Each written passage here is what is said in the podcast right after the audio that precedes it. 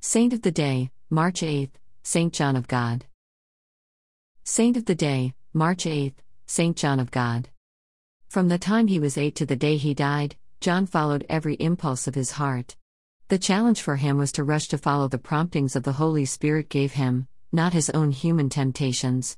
But unlike many who act impulsively, when John made a decision, no matter how quickly, he stuck with it, no matter what the hardship. At eight years old, John heard a visiting priest speak of adventures that were waiting in the age of 1503 with new worlds being opened up. That very night he ran away from home to travel with the priest and never saw his parents again. They begged their way from village to village until John fell sick. The man who nursed him back to health, the manager of a large estate, adopted John. John worked as a shepherd in the mountains until he was 27. Feeling pressure to marry the manager's daughter, whom he loved as a sister, John took off to join the Spanish army in the war against France. As a soldier, he was hardly a model of holiness, taking part in the gambling, drinking, and pillaging that his comrades enjoyed. One day, he was thrown from a stolen horse near French lines. Frightened that he would be captured or killed, he reviewed his life and vowed impulsively to make a change. When he returned, he kept his spur of the moment vow, made a confession, and immediately changed his life. His comrades didn't mind so much that John was repenting but hated that he wanted them to give up their pleasures too. So they used his impulsive nature to trick him into leaving his post on the pretext of helping someone in need. He was rescued from hanging at the last minute and thrown out of the army after being beaten and stripped. He begged his way back to his foster home where he worked as a shepherd until he heard of a new war with Muslims invading Europe. Off he went, but after the war was over, he decided to try to find his real parents. To his grief, he discovered both had died in his absence.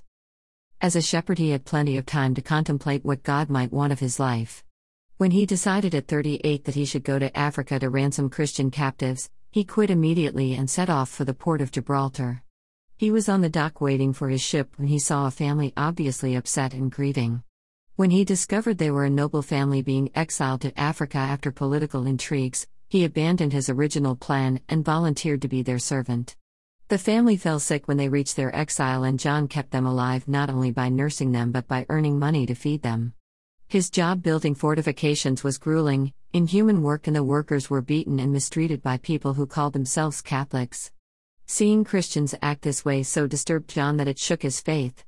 A priest advised him not to blame the church for their actions and to leave for Spain at once. John did go back home, but only after he learned that his newly adopted family had received pardons.